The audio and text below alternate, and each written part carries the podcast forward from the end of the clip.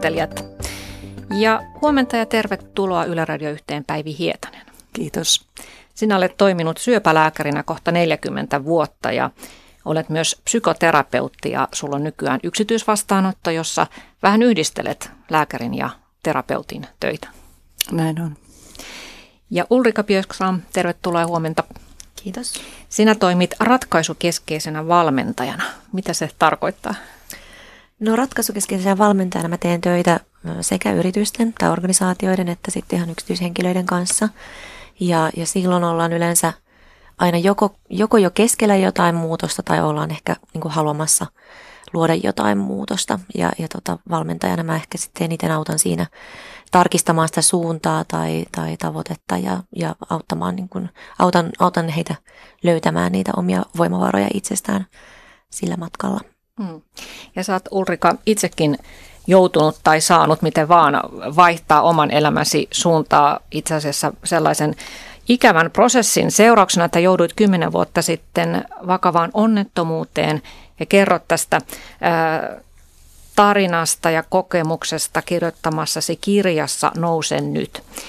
Ja tuossa kirjassa kerrot, että tosiaan kymmenen vuotta sitten olit vielä töissä Meksiko Cityssä, toimit markkina-analyytikkona suomalaisessa viennin edistämiseen keskittyvässä organisaatiossa. Ja, ja oli sellainen päivä, että sun äiti oli käymässä ää, luonasi Suomesta. Ja te olitte lähdössä ää, juhlimaan tulevia syntymäpäiviäsi. Ja sä olit lähdössä töistä ja äiti odotti ilmeisesti siellä ravintolassa tai kaupungilla muualla sinua. Mutta kun astui toimistotalosta kadulle, niin tapahtui jotain, mitä ei voisi ikinä kuvitellakaan tapahtuvan. Mm, näin, näin kävi tosiaan, eli mun viereeni tippui lentokone ihan siihen muutaman kymmenen metrin päähän ja ja se räjähti ja, ja minä sitten siinä räjähdyksen voimasta lensin katuun ja sain vakavat palovammat eri puolille kehoa. Mun kehosta paloi yhteensä noin 40 prosenttia, mistä sitten semmoinen 25 prosenttia oli niin syviä, että ne vaati ihosiirteitä, leikkaushoitoa ja olin pitkään sairaalassa sitten eri puolilla, eri puolilla maailmaa hoidettavana. Mm. Niin todellakin suihkukone tippui keskelle kaupunkia. Siinä onnettomuudessa kuoli 16 ihmistä, mutta sinä selvisit. Voitko kertoa sitä hetkeä vielä, että kuinka epätodellinen se on, että kun sä näet taakse vilkaistessasi, että miten tuo lentokone voi lentää noin matalalla?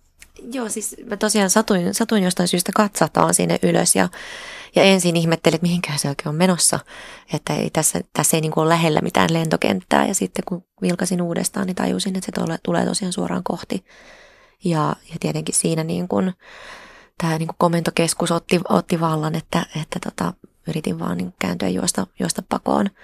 Mutta eihän siinä tietenkään ollut aikaa mihinkään sellaiseen, vaan että siinä hetkessä sitten tajusin, että nyt tämä on nyt tässä että nyt mä kuolen.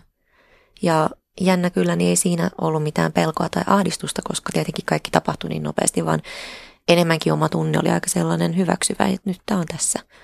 Mutta että sitten aika nopeasti tulin kuitenkin tajuihini siitä mm. maasta ja silloin sitten ajattelin, että mun pitää nousta tästä nyt, jos mä meinaan nousta. Mm.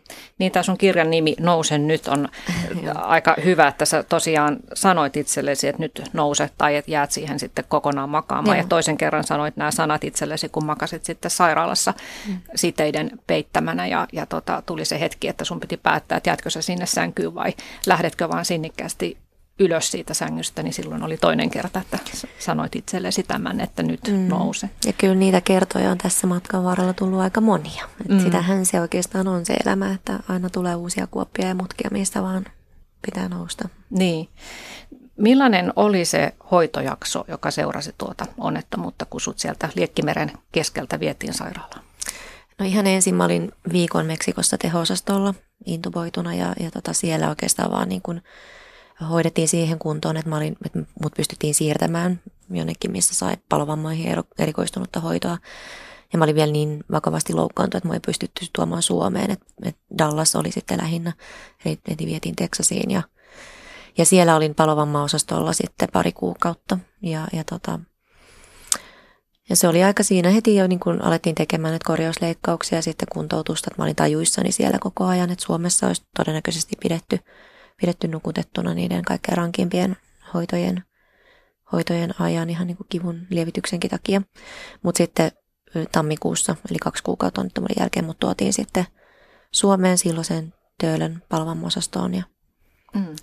sieltä sitten taas sitten tyksiin ja mä tein tämmöisen kiertueen. Joo.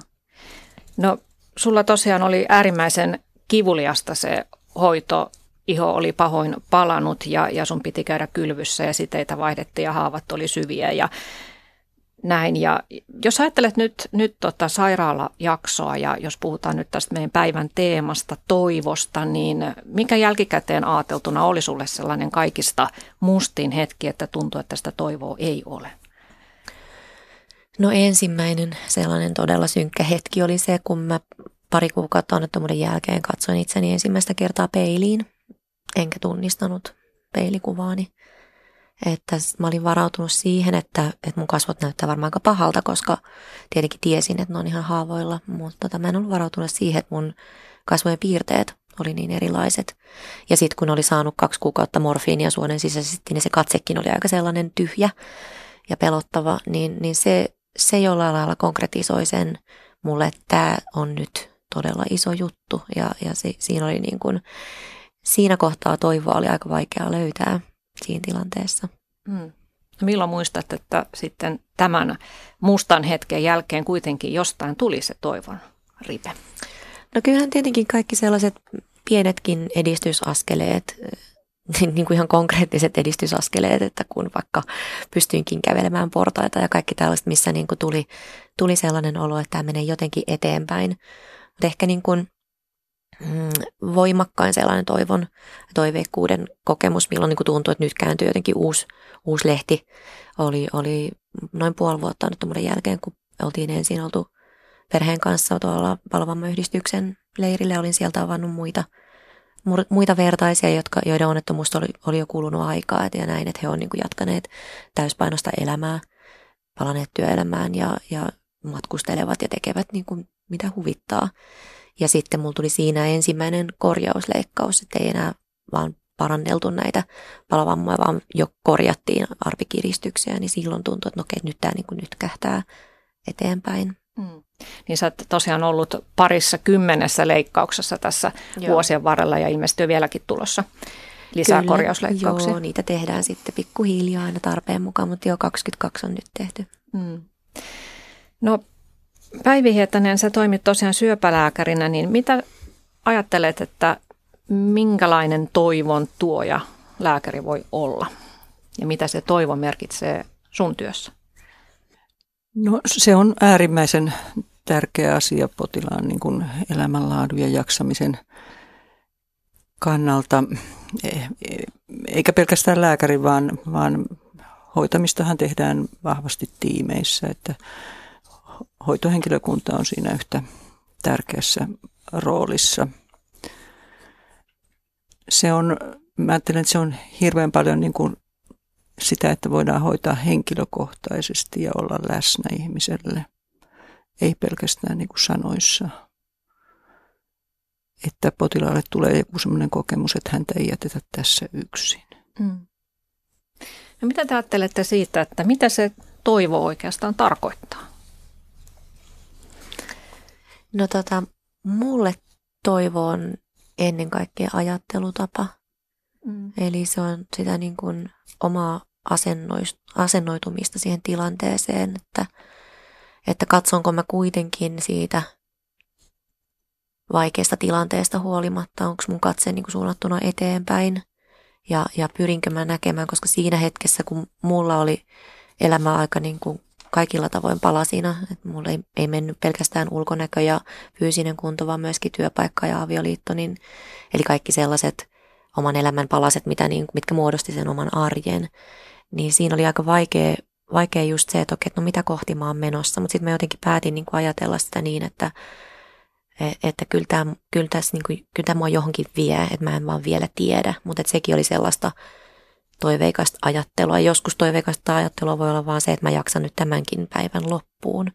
Et mulle, mulle se on nimenomaan se lähtee ajatuksista ja sitten taas ne niin kuin toivoon liittyvät tunteet seuraa sitä ajatteluprosessia. Mm.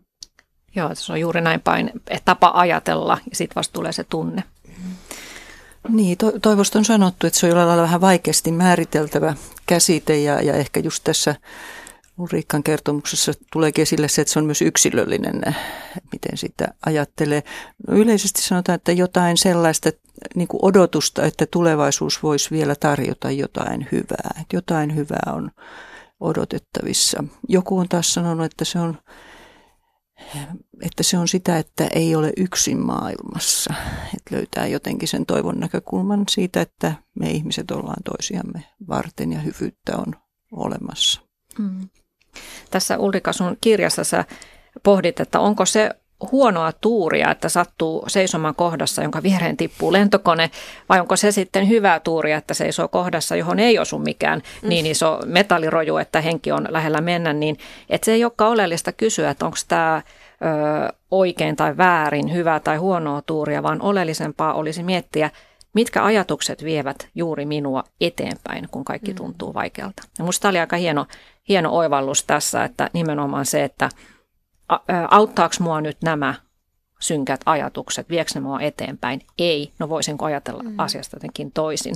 Eli sekin on sitä toivoa, että etsii sitä merkitystä. Jos, jos sitä juuri nyt ei näe, niin kuitenkin yrittää mennä sitä kohti. Ja sitten se, mun mielestä sekin on niin tärkeä kuitenkin kaiken sen keskellä muistaa, että kyllä ne synkät ajatuksetkin on ihan ok, että nekin mm. liittyy siihen, että, että vaikeat ajatukset ja vaikeat tunteet liittyy siihen, että on vaikeassa tilanteessa. Että se on täysin inhimillistä, mutta että sitten toisaalta että pyrkii myöskin itse löytämään niistä huolimatta myös niitä, antamaan sijaa myös niille ajatuksille, mitkä ruokkii sitä omaa toivoa ja, ja merkityksen näkemistä elämässä ja, ja näin, että minkä takia – minkä takia minä tätä nyt, tätä kamppailua niin tässä käyn ja, mm. ja näin, että mitä kohti mä voin mennä. Mä ajattelisin myös, että, että se niin kuin sen surun ja, ja ajoittaisen epätoivonkin salliminen on ihan niin kuin oikeastaan välttämätöntä sille, että ihmisenä sit voisi siitä kasvaa eteenpäin. Että, ja, ja että omassa työssäni, että, on niin kuin tärkeää, että, että, että sallitaan suru silloin, kun on surun paikkaa. Ja samalla ehkä tuo, tuodaan jollain lailla niitä elementtejä, että, että tulee vielä parempiakin aikoja. Nyt on tämä kohta ja tunteet vaihtelevat ja, ja muuttuvat, mutta että se semmoinen, meidän kulttuurissa on mun mielestä aivan liikaa semmoista surun kieltämistä, että, että niin kuin siinä kohtaa, kun ihmisen niin kuin kuuluisi vielä surra, niin, niin ikään kuin pakotetaan katsomaan eteenpäin, että muut ei, ei kestä sitä surua tulee mieleen ihan esimerkiksi sellainen, joka on menettänyt juuri lähiomaisensa, niin aika, aika helposti niin kuin sanotaan, että no mitä sä nyt sitten meinaat, että ootko matkoja tilailu ja kun toinen on ihan sen, sen syvän epätoivon ja surun keskellä vielä, jolloin ei oikein voi ajatella mitään muuta, niin, niin se on loukkaavaa, jos se ohitetaan. Hmm. Se on myös sellainen, tulee tuosta mieleen just niin kuin tässä omassa omakohtaisesti se, että milloin, milloin niin kuin huomaa, että kans ää, asiat on niin kuin tietyllä tavalla lähtenyt menee eteenpäin, on ollut just se, kun mä oon sallinut itselleni tämän surun. Ja siinä mä tarvitsin traumaterapeutin apua. Et mul, mä huo, tunnistan kyllä nyt jälkikäteen, että mulla on ollut siellä sellainen, varsinkin sen ensimmäisen kevään aikana semmoinen niin kuin vahvan selviytyjän pärjäämispakko. Ja, ja toisaalta sellainen niin kuin yltiöpositiivisuus, että no, kävi aika huonosti, mutta on mulla sentään silmät tallella tai kädet ja jalat tallella, mitkä, tietenkin oli totta. Totta kai se on niin kuin iso kiitollisuuden aihe, että on vielä mahdollisuudet esimerkiksi palata täysin niin kuin täyspainoiseen itsenäiseen elämään. Mutta sitten samalla mä niin kuin jollain lailla kielsin itseltäni sen surun. Ja sitten kun mun traumaterapeutti auttoi mua sanottaa, kun mä jotenkin podin sitä, että tuntuu pahalta, vaikka tiedän, että mun nyt pitäisi olla kiitollinen, niin hän niin kuin auttoi siinä, että Ulrikka, että toi tunne on surua ja sun on, sulla on oikeus surra. Että sä surraat nyt sitä Ulriikaa, minkä sä menetit tässä onnettomuudessa. Että et sä sitä samaa ihmistä tulee enää koskaan näkemään ja sitä elämää, mikä sulla oli, sitä ei enää ole. Ja että sulla on oikeus surra. Että se, että jotenkin hän auttoi näkemään sen, että mä voin yhtä aikaa surra ja olla myös kiitollinen asioista. Että ne ei ole niin kuin toisiaan poissulkevia. Se oli ihan hirvittävän tärkeä asia. Mm.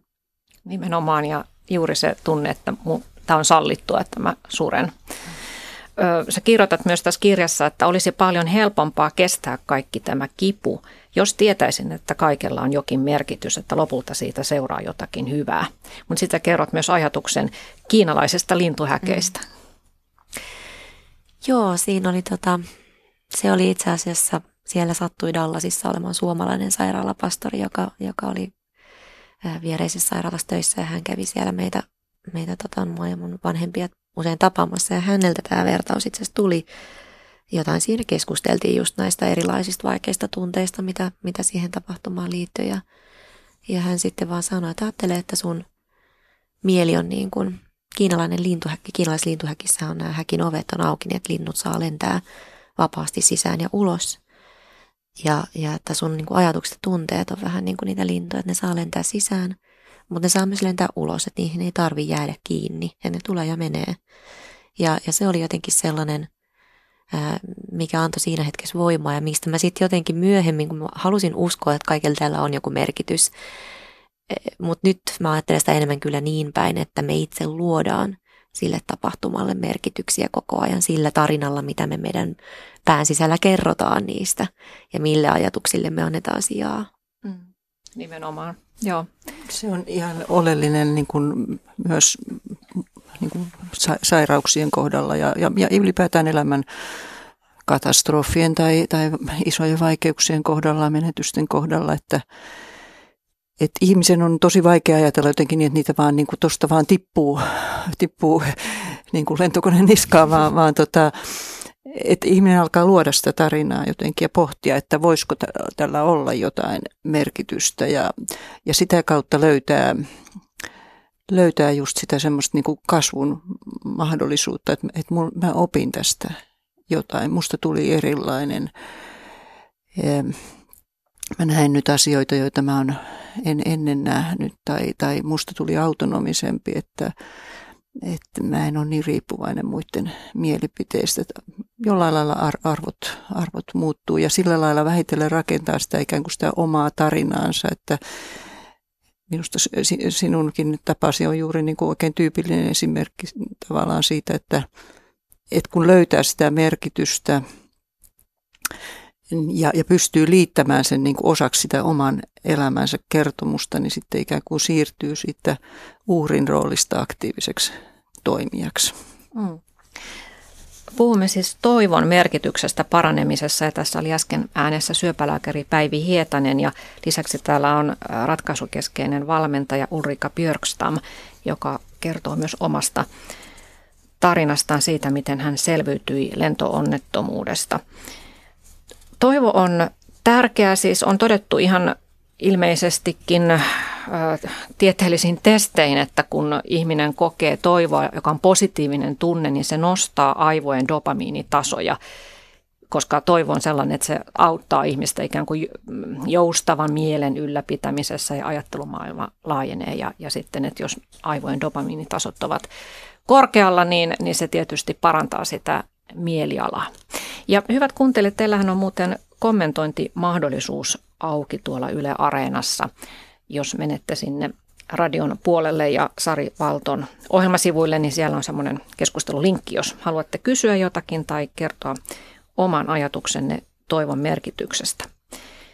No jos puhutaan vähän sitten siitä, että, että kun sairastaa tai, tai on toipumassa sairaalassa, niin on tietysti jollain lailla hoitohenkilökunnan armoilla, jos näin voi sanoa, että, että miten siellä hoitajat ja lääkärit suhtautuvat ja millaista ilmapiiriä luovat, niin jos mennään ihan vaikka Päivi Hietanen siihen tilanteeseen nyt aluksi, että joudut kertomaan potilaalle, että hänellä on vakava sairaus, syöpä, nyt tässä sun potilaiden tapauksessa, niin mikä merkitys sun mielestä on sillä tavalla, jolla sä kerrot nämä huonot uutiset? Käsittääkseni aika suuri merkitys, että näin, näin myöskin tämmöistä palautetta saa, potilaat kirjoittavat siitä ja puhuvat siitä, että miten on kerrottu.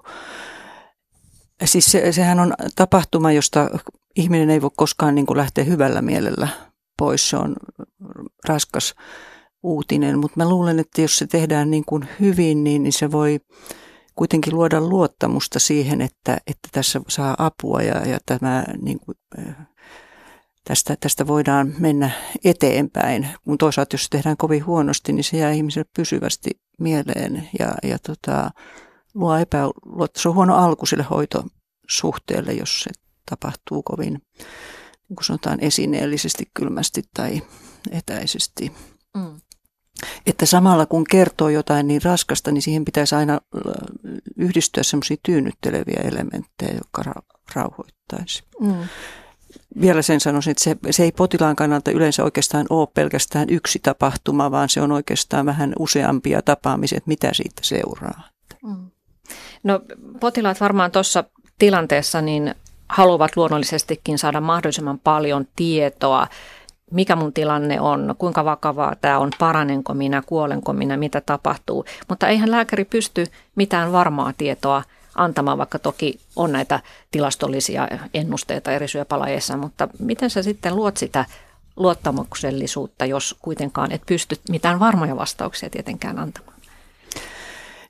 Itse asiassa sitä tietoa tulee siinä tilanteessa yleensä liikaa, että ihmiset sanoo, että lakkasin kuulemasta. Mm. Että yleensä kun kuulee jotain järkyttävää, niin se on sen verran ahdistavaa, että, että joku sanoi, että tuli ämpäri päähän. että et, et se tietohan pitäisi pitää yksinkertaisena siinä tilanteessa ja luottaa siihen, että tähän asiaan tullaan palaamaan monta kertaa. Varmaan ne kaikkein tärkeimmät asiat jotenkin, että mistä on kysymys, tähän on hoitoa. Ähm, ja sitten tietysti, että jos, se, jos pystyy siinä vaiheessa sanomaan, että on todennäköistä, että tästä paranee, niin se nyt totta kai pitää, pitää sanoa. Mutta aika useinhan se on prosessi, jossa tutkimuksia vielä jatkuu ja, ja vasta sitten oikeastaan muutaman käynnin jälkeen pystytään vähän tarkemmin määrittelemään, mm-hmm. mistä, mistä on kysymys.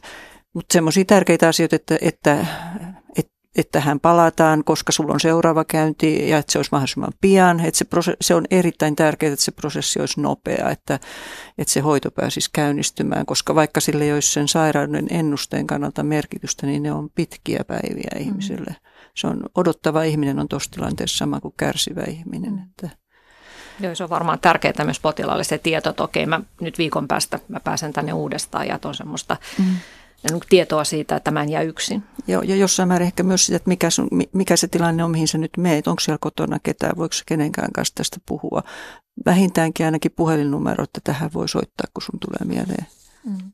kysymyksiä. No Ulrika, sinua on palovammojesi takia hoidettu kolmessa eri maassa, Meksikossa, USAssa ja lopulta täällä Suomessa. Ja, ja täällä Suomessa sulla on kokemusta, oliko se neljästä eri sairaalasta, että Töölön palovammaosastolta ja Tyksin traumaosastosta ja sitten kahdesta eri yksityissairaalasta, jossa sulla on tehty korjausleikkauksia, niin miten sä ajattelet potilaan näkökulmasta, että mikä on, tai minkälaisia kokemuksia sulla ensinnäkin oli siitä, että miten se hoitohenkilökunnan suhtautuminen sinuun niin vaikutti sun olotilaan ja siihen toive, mahdollisen toiveikkuuteen? No kyllähän siinä, kun tässä nyt puhuttiin luottamuksesta, niin kyllä siinä se niin kuin läsnäolo niissä kohtaamisissa on ihan avainasemassa sen luottamuksen muodostumiselle ja luottamus niin kuin myöskin siihen, että mut, mut nähdään, mut kuullaan, mut mua ymmärretään tätä niin kuin, ja mua hoidetaan niin kuin kokonaisuutena. Että jotenkin, ja siihen liittyy ehkä just se sellainen, että ollaan niin kuin ihmisenä läsnä siinä, eikä piilouduta sinne niin kuin valkoisen takin uumeniin ja johonkin sellaiseen rooliin. Että en mä tiedä, onko se sitten, onko se sitten jotenkin niin kuin kulttuurisidonnaista. Voi olla, että kyllähän niin kuin, jos me nyt vertaan vaikka amerikkalaiseen kulttuuriin, niin siellä nyt ehkä on sellainen niin kuin tietynlainen välittömyys niissä kohtaamisissa noin muutenkin on niin kuin luontevampaa. Ja, ja tota noin, niin, mutta kyllä, niin kuin, kyllä mä huomaan siinä sellaisen eron, että mitä, mitä tota noin, niin, jo niin kuin tietyissä eri, eri hoitoinstansseissa sitten on ollut siinä, että kuinka, niin kuin, kuinka läsnä vaikka ollaan, kuinka, niin kuin, kuinka kohdataan. Tietenkin sitten, jos mä ajattelen vaikka palovammaosastoa Suomessa, niin potilaat viettää suht koht, niin kuin pitkiä aikoja siellä, että siinä niin kuin hoitavallekin henkilökunnalle potilaat ja heidän perheensä, lähiomaiset tulee aika tutuiksi, jolloin silloin myöskin se sellainen luottamuksellinen suhde on helpompi luoda. Ja, ja, tota noin, niin, ja sitten tietenkin, mitä mä nyt katson, vaikka jos me vertaan yksityissairaalaan, niin siellä yleensä on ehkä myöskin eri tavalla, ää, ajatellaan niin kuin aikaresursseja vaikka, niin on niin kuin eri tavalla mahdollista olla, olla läsnä siinä mm. potilaan kanssa. Mutta sitten taas toisaalta ei se läsnäolo on aina niinkään siitä käytettävästä ajasta kiinni, vaan siitä, että on, onko mä nyt tässä tämän mm. potilaan vieressä, kun mä vaikka mittaan tämän verenpaineen, vai onko mun mieli jo siellä niin kuin seuraavissa asioissa, mitä mun pitää tehdä. Että se, voi, se on niin kuin tosi pienestä kiinni. Mm. Että tota, kyllä sillä, sillä on niin kuin valtava merkitys. Ja tuosta itse asiassa, mitä, mitä Päivi kertoi tästä niin kuin vaikka tiedon antamisesta, mä mietin sitä niin kuin sen toivon ja toiveikkuuden kannalta, niin mulle sillä oli merkitystä kyllä, niin kuin, että oltiin läsnä siinä tilanteessa. Ja sitten taas toisaalta se, että vaikka mulla kerrottiin esimerkiksi siellä Dallasissa, että, että joo, että vuosi sulla nyt ainakin menee tässä silleen, että käytetään näitä painevaatteita ja tuot sairaslomalla ja ja mun mieli sanoi niin kuin vastaan siinä, että ei todellakaan mitään vuotta, että mä oon puoli vuotta maksimissaan, että kyllä mä nyt puolessa vuodessa tästä nyt kuntoudun töihin, niin ettei sitäkään niin kuin heti niin kuin kertalaakista tyrmätty, vaan että jaa, no okei, okay, no jutellaan tästä sitten myöhemmin lisää ja, mm. ja näin, että, että se ei niin kuin, sitä ei riistetty multa sitä mun kuvitelmaa. Mm. Joo. Joo. No Päivi Hietanen, sä myös opetat lääkäreille vuorovaikutustaitoja, niin Miten sä pystyt opettamaan sitä, että lääkärit pystyisivät paremmin luomaan tämmöistä luottamuksellista suhdetta potilaaseen? Mitkä tekijät siihen vaikuttaa ja miten sitä voi harjoitella tai miten lääkärit sitä harjoittelevat? No just tämmöisillä kokemuksellisilla menetelmillä, eli että, että lääkärit näyttelevät itse näitä tilanteita ja toinen on potilas, toinen lääkäri ja, ja tiettyjä luodaan tämmöisiä vastaanottotilanteita, toiset kommentoivat sitten, sitten sitä, mikä tässä meni hyvin, mitä mä olisin ehkä tehnyt toisin ja, ja harjoitellaan omien tunteiden tunnistamista, mikä ei ole ollenkaan itsestäänselvää ja helppoa, niin kuin, kun koulutus muuten on kuitenkin tämmöistä varsin, varsin niin kuin tämmöistä luonnontieteisorjentoitunutta, niin vuorovaikutustaidot on nykyisin todellakin osa lääketieteen opetusta, mutta ehkä tarvittaisiin vielä vähän, vähän lisää varsinkin valmiille lääkäreille. On myöskin mielestäni tärkeää, että tuntee hiukan tätä sairastamisen psykologiaa, että, että niin kuin tietää millä lailla nämä sopeutumisprosessit noin yleisesti menee, vaikka ne onkin hyvin yksilöllisiä. Ja, ja toi oli minusta tosi niin kuin jotenkin tutu, tutun ja tärkeän tuntunen, mitä Ulrikka äsken sanoi, että, että ihmisen mieli tarvitsee aikaa että siinä hetkessä sä et vielä oikein jaksanut ajatella, että, että, joo, että vuosi. Ei, joka, ei ole niin pakko, pakko joka vastaanottoa aloittaa, että jos nyt ajattelen semmoisia muita sairauksia, että, että sinä et sitten tästä parane, vaan, vaan voi niin kuin jättää tilaa. Ne ei ole mustavalkoisia ne asiat ja, ja että antaa aikaa ihmisen sopeutua niin kuin vaikeisiin asioihin, koska se ei tapahdu hetkessä. Mm. No mitä sä sanoisit, että millainen on sun mielestä sitten semmoinen hyvin onnistunut hoitosuhde lääkäri ja potilaan välillä, vaikka se tilanne johtaisikin siihen, että sitä sairautta ei voida parantaa? No sellainen, että siinä on luottamusta ja, ja, ja voidaan puhua avoimesti ja potilas kokee, että tämä ihminen välittää siitä, mitä minulle tämä ihminen haluaa hyvää. Mm. Siinähän herää ihmisillä semmoisia aika varhaisia, ihan oman niin kuin lapsuuden tärkeisiin ihmisiin, omiin vanhempiin yleensä liittyneitä suhteita siinä hoiva- ja huolenpidon tilanteessa.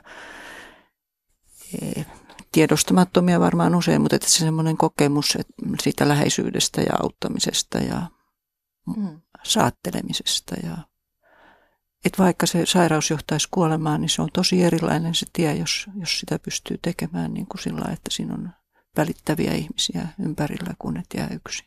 Mm. No syöpälääkäri Päivi Hietanen, millainen on sitten lääkärille se tilanne, että ö, syöpä on edennyt pitkälle, hoidot pitää lopettaa, koska niistä ei ole enää hyötyä, mutta potilas itse ja, ja hänen omaisensa niin vaativat, että haluavat jatkaa vielä hoitoa ja yritetään vielä tuota ja tätä, tätä mutta lääkärinä tiedät, että se, siitä ei ole enää mitään hyötyä, niin minkälainen tilanne se on sitten? No se on vaikea, vaikea tilanne. Ja nykyisinhän pyritäänkin tietysti siihen, että, että se ei tule yhtäkkiä, että siihen valmistellaan vähitellen.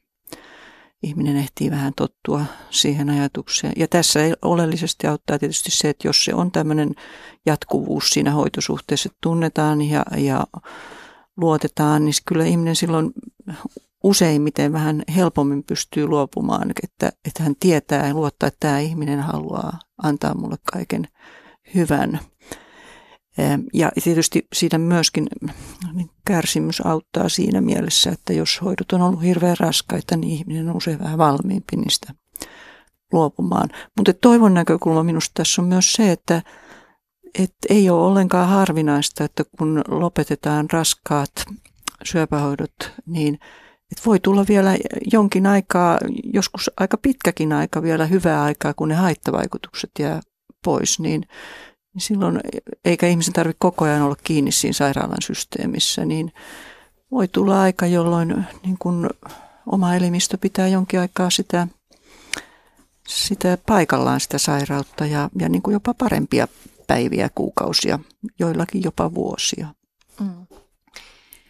No sä oot tosiaan toiminut kohta 40 vuotta syöpälääkärinä, niin lukemattomia potilaita oot tavannut, mutta minkälaiset tapaukset on jääneet sun mieleen lähtemättömästi?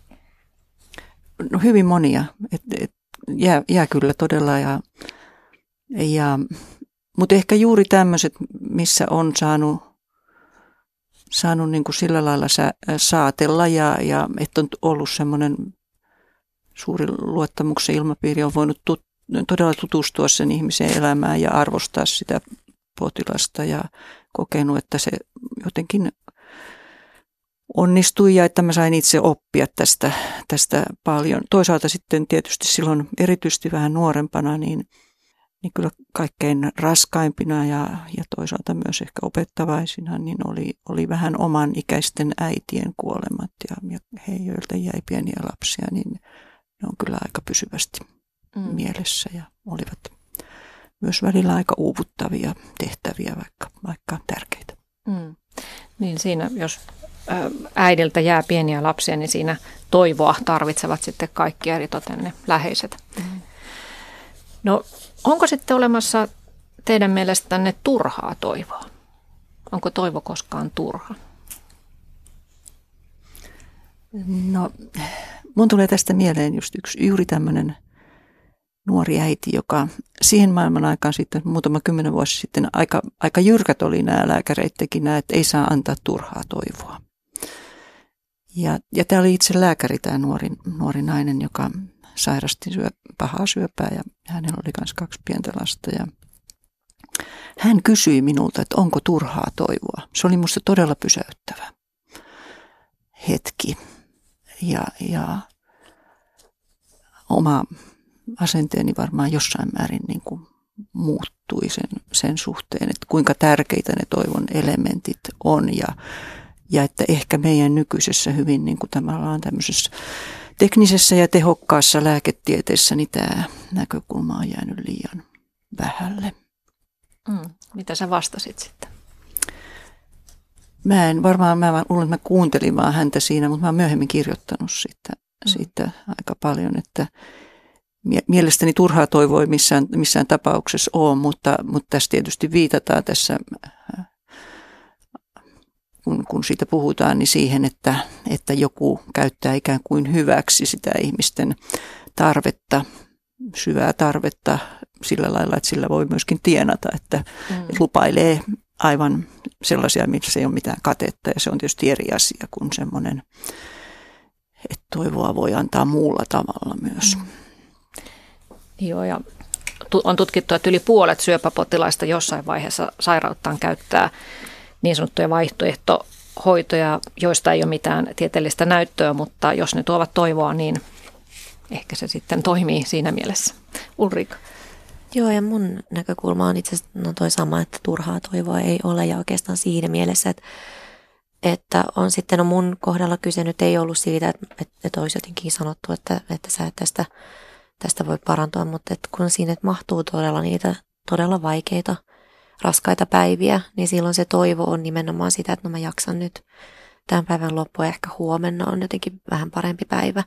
Ja mun mielestä myös se toivo on, on myös sitä, että kun siitä pitää kiinni, silloin ehkä myös on valmiimpi tukeutumaan muihin ihmisiin silloin, kun se usko siihen omaan itseen, omaan selviytymiseen, omaan pärjäämiseen on tosi kovilla. Niin kun niin kuitenkin on jotain toivoa, toiveikkuutta, niin, niin silloin sitä apua ehkä myös on valmiimpi hakemaan ja tukeutumaan. Mm. Niin tuosta on joku sanonutkin minusta viisaasti, että toivo on hetken lapsi, ettei sen tarvitse ajatella että koko elämää, vaan, vaan että mikä on nyt tässä ja nyt. Tästäkin mun tulee mieleen, että tämä sama potilas, hän, hän oli meille vähän vihainen tämä nuori nainen, että me emme yhtyneet hänen ilonsa niin suuresti kuin hänellä itsellä oli, niin kun, kun hän kävi kuvauksessa ja todettiin, että maksasta etäpesäkkeet on hävinnyt sillä sytostaattihoidolla, niin hän oli valtavan iloinen siitä.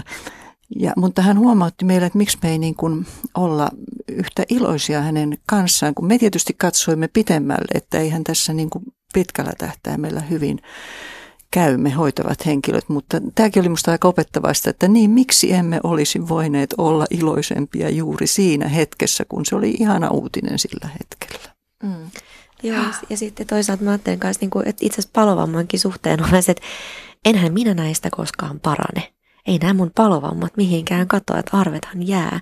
Mutta että se olisi niin kuin hirvittävän, ää, niin kuin, jos, jos, jos se sanottaisiin jotenkin valmiiksi että, niin, että, että, että tämä on nyt niin kuin loppuelämän juttu ja siinä tuosta paranee ja näin, että, että sitten katkaistaisi jotenkin se, että ei saisi mm. iloita niistä pienistä asioista tai siitä, että nyt tämä niin kuin menee jo vähän edes parempaan suuntaan tai Mm.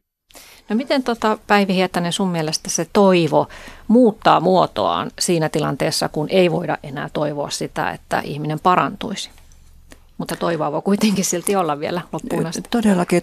Toivohan, onneksi ihminen on niin sopeutuvainen olento että, ja toivo asuu hyvin syvällä ihmisessä. Että että alkuun toivotaan pysyvää paranemista, jos ei se ole mahdollista, toivotaan, että eläisin mahdollisimman pitkään. Tai että, että jaksaisin tämän sairauden kanssa henkisesti ja, ja sitten kun ehkä se perspektiivi lyhenee, niin sitten toivotaan, että pääsisin vielä kesämökille, pääsisin vielä käymään kotona, voisin nähdä lapsen lapseni pääsemään ylioppilaaksi. Toivon portaat siirtyy paljon.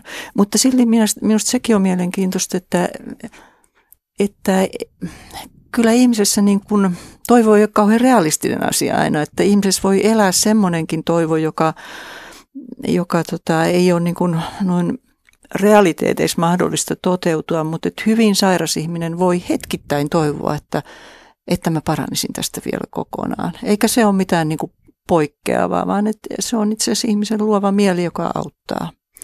Et tiettyinä hetkinä herää vahva paranemisen usko, vaikka olisi ihan realiteettitajuinen ihminen ja toisaalta tietäisi sairauden vakavuuden. Mutta eikö ihmeitäkin tapahdu?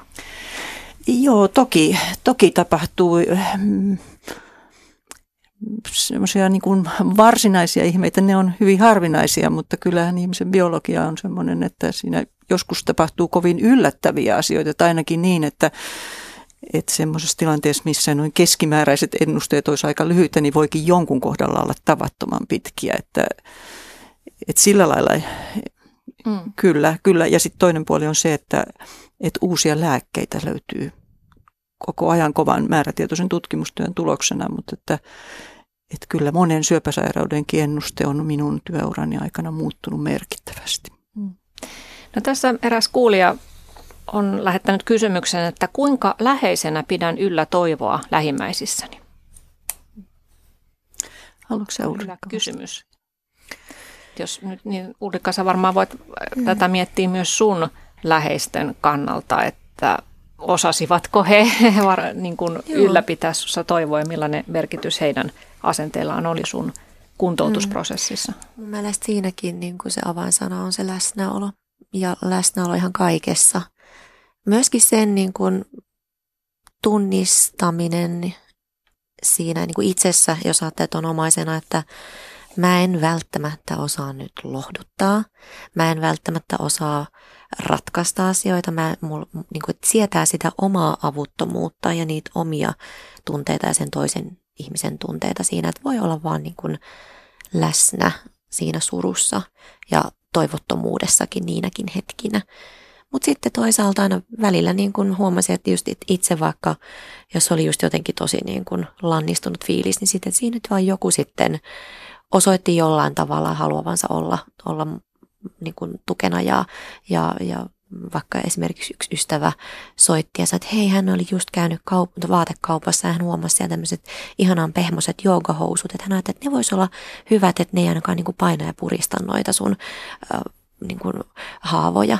Että et voisiko hän tuo, niin kuin, että tällaiset ihmiset jotenkin niin kuin pienillä eleillä on siinä mukana ja myötä elää, niin sekin niin kuin tuo siihen hetkeen sen sellaisen tärkeän valon pilkahduksen, että ainakin mulla on nyt tässä niin kuin näitä tärkeitä ihmissuhteita. Joo. Mm.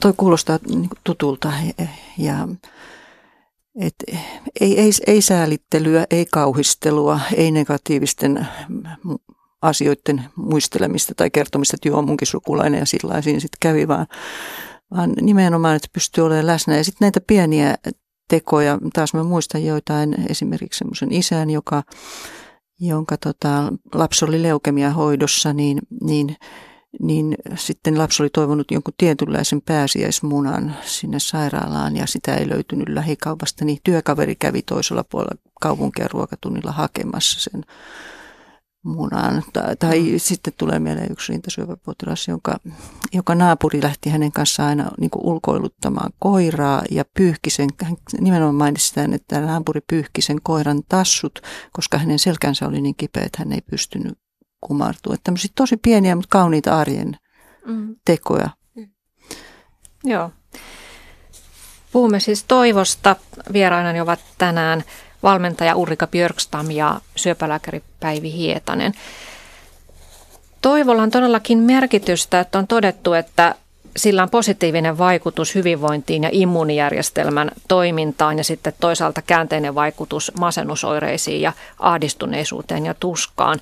Mutta se on varmaan myös niin, että on vähän luonteesta kiinni, että kuinka luontaisesti pystyy suhtautumaan asioihin toiveikkaasti ja, ja kuka on sitten taas luonteeltaan sellainen, että automaattisesti jotenkin näkee ne kielteiset asiat ensin, niin mitä Päivi Hiettanen tiedetään persoonallisuuden vaikutuksesta paranemiseen?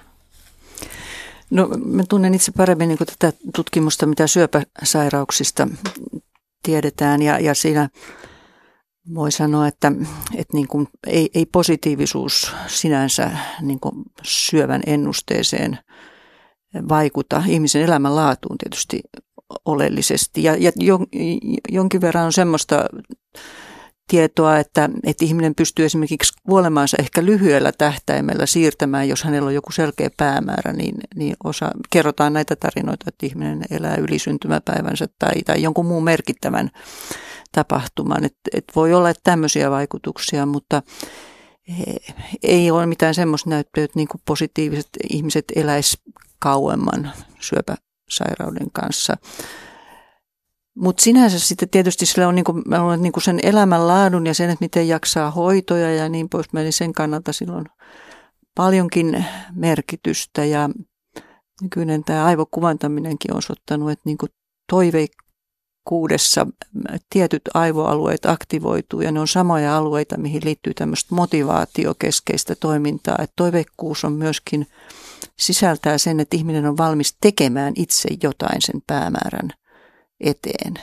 Kun pelkkä optimismi voi olla semmoista, että, että mä vaan uskon, että seuraavalla mm. kerralla verensokeriarvot on paremmat. Mutta toiveikas pyrkii siihen tietoiseen. Joo, kyllä. Että se oma, oma vastuu on tietysti siinä tärkeää, mutta totta kai on, sairaus on sellainen, että sitä ei pysty sinänsä kontrolloimaan. No, miten sä Ulrika sitten, minkälainen prosessi sulla oli sen hyväksyminen, että sä et enää voi palata siihen entiseen elämääsi ja että ensinnäkin se toipumisprosessi kestää tosi pitkään pidempään kuin sä olit luullut ja ettei sulle tullut sellaista jumitusta, että mä haluan takaisin nyt sen entisen elämän ja entisen ulkonäkön ja entisen työn ja kaikki, vaan sä jossain vaiheessa tajusit, että sun pitää nyt alkaa katsoa jotain muuta polkua. Niin, siis kyllähän mä aika pitkään jumitin itse asiassa. Kyllä mm. mä tosi pitkään jotenkin pidin kiinni siitä, että mä haluan palata sinne, takaisin sinne Meksikoon ja takaisin tismalleen samaan työpaikkaan ja jotenkin mulla oli se ajatus, että mä haluan nämä oman elämäni langat takaisin omiin käsiin, että mä voin sitten itse tehdä päätöksiä, niin kuin muuttaa sieltä vaikka muualle, jos mä niin haluan. Et se on oikeastaan se hyväksyminenkin on tapahtunut vaiheittain. Et ensin siellä hyväksyy jonkun pienen palasen, että aha, okei, että tässä nyt meneekin pidempään, että aat, mulla tehdäänkin ensimmäinen korjausleikkaus Suomessa vasta kesäkuussa, että kun mä olin kuvitellut, että puoli vuotta, niin sitten mä muutan takaisin Meksikoon. Että ne, se on tapahtunut niin kuin pala palalta. Ja myöskin se, niin kuin musta tuntuu, että oma ulkonäköäkin on niin kuin hyväksynyt siihen kuin leikkaus toisensa jälkeen, että, että sekin on tullut siinä vaiheittain. Että et, sitä olisi ollut niin vaikea sitä koko asiaa. Siinä on niin monta, se on niin monitahoinen ollut, että, että se olisi ollut niin ehkä mahdotonta itseltä pyytää, että, että sen olisi niin kokonaisuutena voinut vaan niin jotenkin napista painamalla tai niin näin hyväksyä. Mutta ensin on pitänyt niin päästää irti siitä vanhasta ja ta- tavallaan myöntää se ja jotenkin, että, että, että ei, ole, ei ole enää paluuta siihen vanhaan elämään, koska sitä ei enää ole. Minä en ole enää sama ihminen, niin en mä voi enää mennä takaisin siihen samaan vanhaan elämään, ei sitä vaan ole. Mm-hmm. Ja, ja sitten okei, okay, että no miten, just tässä ehkä tullaan tuohon toimijuuteen taas, että miten mä voin, mihin asioihin mä voin itse vaikuttaa, miten mä voin itse, mitkä on mulle tärkeitä juttuja elämässä, mitä mä vielä, vielä ehkä elämältäni kaipaan ja haluan, ja miten mä voin itse tästä niin kuin luoda näissä, näissä puitteissa oman näköistä elämää. Ja tosiaankin niin kuin vaihe vaiheelta. Kyllä se on ollut pitkä prosessi. Mm. Joo, ja sä tuossa sun kirjassa myös kuvaat sitä ikään kuin sellaista välitilaa, että olit päässyt sairaalasta pois, mutta et voinut vielä asua itsenäisesti, että asuit vanhempiesi mm. luona ja, ja elit painevaatteissa ja yöllä piti pitää paine naamaria kasvoilla ja oli sitä haavojen kanssa elämistä ja kipuja ja, ja juuri myös se tavallaan näköalattomuus, että miten tästä eteenpäin, että voi palata siihen vanhaan työhösi ja, ja tota, että varmaan oli vaikea pitää sitä mielialaa korkealla, mutta sitten sulla tuli myös se ajatus, että niin, että olisi itse asiassa aika helppoa jäädä tähän paikoilleen ja katkeroitua, mutta kuitenkin pystyit sitten, että ilmeisesti sulla on sitä luontaista toiveikkuutta, koska aloit sitten nähdä nähdä uusia mahdollisuuksia. Nyt tosiaan olet sitten valmistunut valmentajaksi ja mm. ratkot muiden elämien, muiden ihmisten niitä elämän ongelmia. Ei minä niitä ratko, mutta mä ta- autan, he, tarjon heille niin. ehkä työkaluja niiden omien ajatusten mm. jäsentämiseen ja, ja sanottamiseen. Mutta tota noin, niin, joo, siis se, mä, mä, mä jollain lailla itse ajattelen, että varmaan niin kuin suurelle osalle ihmisistä on olemassa joku sellainen tunne, mikä on vaan kerta kaikkiaan aika niin kuin pelottava ja vaikea, että se mieluummin vaan niin kuin sysäisi syrjään, että en halua kohdata tätä, en halua käsitellä. Mulle se oli katkeruus, että mä jotenkin tein aika paljon töitä sen eteen, että mä en, mä en halua katkeroitua. Että mä jotenkin koin, että se on sellainen, se on sellainen musta aukko, minkä sitten helposti imasee mukanaan.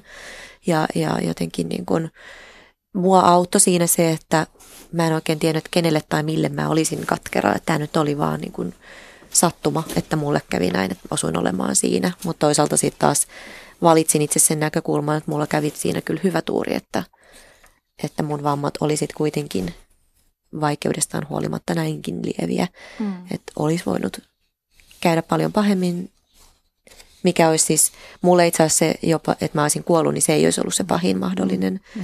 vaan, vaan se, että olisi vammautunut jotenkin vielä vakavammin. Mm. Tosin en tiedä varmaan siinäkin tilanteessa mm. jostain olisi löytänyt sen toivon. Niin. Joo, otetaan tota, tähän loppuun vähän näitä kuuntelijakommentteja tässä, kun oli ihme parantumisesta puhetta, niin Maisa-nimimerkki kertoo, että sairastuin syöpää vuonna 1988 ja monien hoitojen jälkeen vuonna 1994 olin tilanteessa, että syöpähoitoni lymfoomaan täytyi lopettaa. Ja siinä erotessamme kysyin hoitavalta lääkäriltä, emmehän kuitenkaan vielä toivoa heitä. Ja kolmen kuukauden jälkeen jälkitarkastuksessani syöpää ei enää ollut. Ja sen jälkeen hän ei ole syöpään sairastunut. Tässä nyt on yksi Ihan, kertomus. Ihana, ihana kuulla, kiitos, kiitos tästä. Joo, että toivosta kannatti pitää kiinni. No sitten tässä on tota, tällainen keissi, että tuttavani eilen soitti, oli käynyt Labrassa eturauhassyöpätutkimuksissa. Posti oli tuonut kirjeen, jossa oli kylmästi vain tulokset, jotka osoittivat korkea-asteisia löydöksiä, mutta ei mitään muuta, ei ohjetta, mitä tehdä, mitä tehdä jatkossa. Kauhea tilanne. Miten asia olisi pitänyt ilmoittaa? Tämmöistä uutista ei saisi koskaan äh, niin kuin etänä toimittaa, ei, ei kirjeessä, ei puhelimessa. Pitäisi aina olla läsnä. Mä tiedän, että se ei ole aina kovin helppoa eikä mahdollista. Siinäkin tapauksessa äh, lääkärin pitäisi sitten ainakin etukäteen äh, valmentaa ihmistä siihen tilanteeseen, että, että saanko että kun nyt tässä on tämmöinen vakava, tila, vakava epäily, niin, niin miten sä oot silloin siellä Lapireissulla, että, että onko sulla semmoista hetkeä siellä, että mä voisin soittaa sulle, haluatko vai tuutko vasta sitten vastaanotolle, kun, kun pääset sieltä käymään. Että, että se läsnäolo on siinä aivan, aivan oleellinen asia. Mm, mm. Ja, ja silloin ihminen voi tietenkin myös kysyä, tuohan on ihan kauhea tilanne, että jää tyhjän päälle. Niin. No sitten tässä Johanna nimimerkki kertoo, että vuonna 2015 lääkäri sanoi leikatusta syöpäkasvaimesta ja syövän ennusteesta, että se tulee sitten takaisin. Ja hän koki pitkään tuon aika raakana kommenttina, mutta nyt ajan kanssa syö, ilman syöpää tällä hetkellä elävänä, niin hän on sulatellut sitä tapaa, jolla lääkäri tämän asian esitti ja, ja on kyllä itsekin jo aiemmin tiennyt, että syöpä saattaa uusia ja sen tiedon kanssa nyt elää nykyään. Mutta mitä sanot tästä vuorovaikutustilanteesta, että on vaan huikattu, että takaisin se sieltä sitten tulee? No se kuulostaa tosi, tosi niin kuin julmalta, ja, julmalta ja pahalta, että mm. kun e, emme me hoitavatkaan henkilöt voi niin kuin sataprosenttisella varmuudella koskaan tietää näitä asioita. Niin. No sitten Marjatta-niminen kuuntelija kertoo, että sain hajuvettä rintaleikkauksen jälkeen ja koin toivoa antavana hyväksyä itseni naisena totaalisen leikkauksen jälkeen. Musta on aika kaunis pieni esimerkki siitä, että miten läheiset voivat luoda sitä toivoa. Oikeastaan noissa kaikissa niin kun mun mielestä yhdistyy se, että, että jätetäänkö ihminen yksin mm, mm. vai ollaanko siinä läsnä jollain tavalla. Mm, mm. Et se, että mitä mä niin kuin yleensä sanon, kun kysyttäessä, että mikä, mikä olisi mun neuvo jollekin, joka nyt käy läpi jotain vaikeaa, niin mä sanon yleensä siinä, että älä jää yksin. Mutta vielä tärkeämpää on niin kuin sanoa niille ihmisille siinä ympärillä, on ne sitten hoitavaa henkilökuntaa tai läheisiä, että älä jätä yksin. Mm. Niinpä. Toisaalta myös, myös se omaisten rooli, lähiomaisten rooli voi olla hyvin vaativa, että se voi olla että et on niin kuin yhtä paljon sitä ahdistusta ja pahaa oloa kuin itse potilaallakin. Että silloin, silloin pitäisi myös niin kuin muistaa se, että mistä omainen voisi hakea apua, mistä hän voi saada itselleen niin kuin lepoa ja, ja mielihyvää niissä vaativissa tilanteissa. Mm. Me ollaan nyt puhuttu tässä syöpäsairaudesta ja sitten vakavaan onnettomuuteen joutumisesta ja siitä toipumisesta, niin mitä te sanotte Päivi Hietanen ja Ulrika Björkstan tällaisista perinteisistä sanonnoista, että kärsimys jalostaa ja jos ei se tapa, niin se vahvistaa? Pitävätkö paikkansa? Uh, no mun mielestä noi on ihan kamalia sanontoja. Ne, ja ne ei todella pidä paikkaansa. Mä enemmänkin, äh, Nietzsche on sanonut myös, että hän, jolla on miksi elää, kestää melkein minkä tahansa miten. Ja siinä on mun mielestä totuuden siemen. Mm. Jälleen se, että on joku merkitys, niin mm. se on kaikista mm. tärkeintä. Ja löytää sitä merkitystä myös vaikeassa tilanteessa. Mm. Mä voisin melkein sanoa ihan samaa. Mm. Ja tietysti tällainen vakava kriisi on myös mahdollisuus nimenomaan, kun etsii sitä merkitystä, niin myös kirkastaa niitä omia arvoja, että mikä mulle on tärkeää ja ne saattavat muuttua ihan täysin ja huomata, että entisessä elämässä ehkä elämä oli nojannutkin tyhjiin arvoihin ja se on siinä mielessä mahdollisuus myös syventää sitä elämää. Kyllä. Se on tavallista, että sairaus tuo mukanaan sekä positiivista että negatiivista. Mm. Kyllä. Kiitoksia Päivi Hietanen ja Ulrika Björkstam teidän vierailusta täällä Yle Radio Yhdessä. Ja kiitos hyvät kuuntelijat, että lähetitte kommentteja ja, ja tuota, niitä voi toki sen edelleen lähettää ja minullekin voi pistää postia ja esittää aiheehdotuksia jatkoon. Mutta nyt mukavaa päivänjatkoa kaikille ja jälleen ensi tiistaina tavataan.